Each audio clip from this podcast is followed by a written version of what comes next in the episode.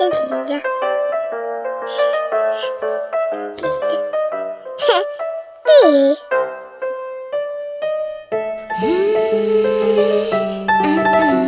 笑点低，栗树科技冷知识。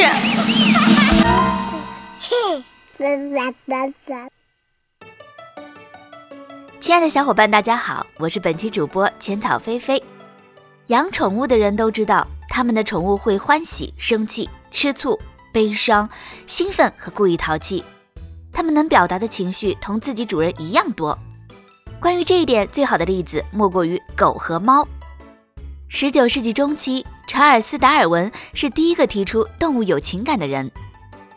一个世纪后，诺奖得主尼古拉斯·廷伯根又重提了动物有情感这个颇具争议性的话题。沿袭达尔文的观点。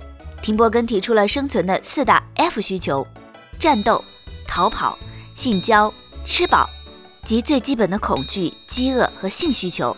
我们现在称之为动机的状态。但大家可能不知道的是，鸟类还拥有多得多的情感。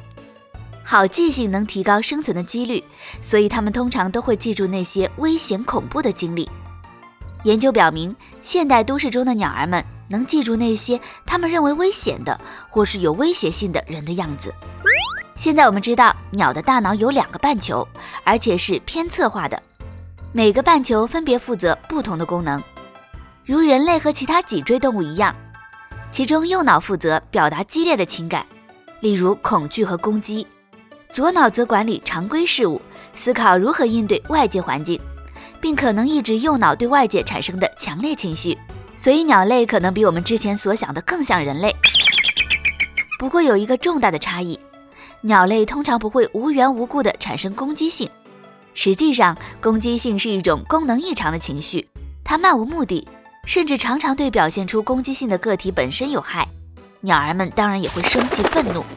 粉红凤头鹦鹉和白色凤头鹦鹉的主人们都听过这样的金玉良言：鸟手羽毛竖起来时，最好离它们远一点。但鸟儿们也有愉悦、幽默或是抑郁的情绪。有研究显示，疏于照顾或者生活环境太过简陋，都会让鸟产生悲观情绪。鸟儿也许能体会其他鸟的感受，共情，然后甚至会安慰它们。鸟类也许有正义感，会因伴侣的离世而深受影响，并表达他们失去所爱的悲痛。我曾观察到一只受了致命伤的茶色马口吃。它的伴侣一动不动地在它的遗体旁守了三天，直到第四天，伴侣也随之去世。此外，鸟类还有幽默感。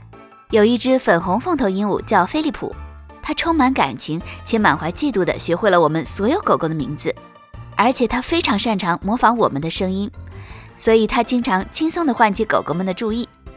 想象一下这个画面：一只还没足球高的小鸟站在地上发出召唤。四只大型的罗德西亚脊背犬乖乖过来，小鸟让它们在自己面前站成一排，然后甩头径自走开，一路发出轻笑声。鸟类社会组织的不同，决定了它们情绪和对他人情感的复杂程度。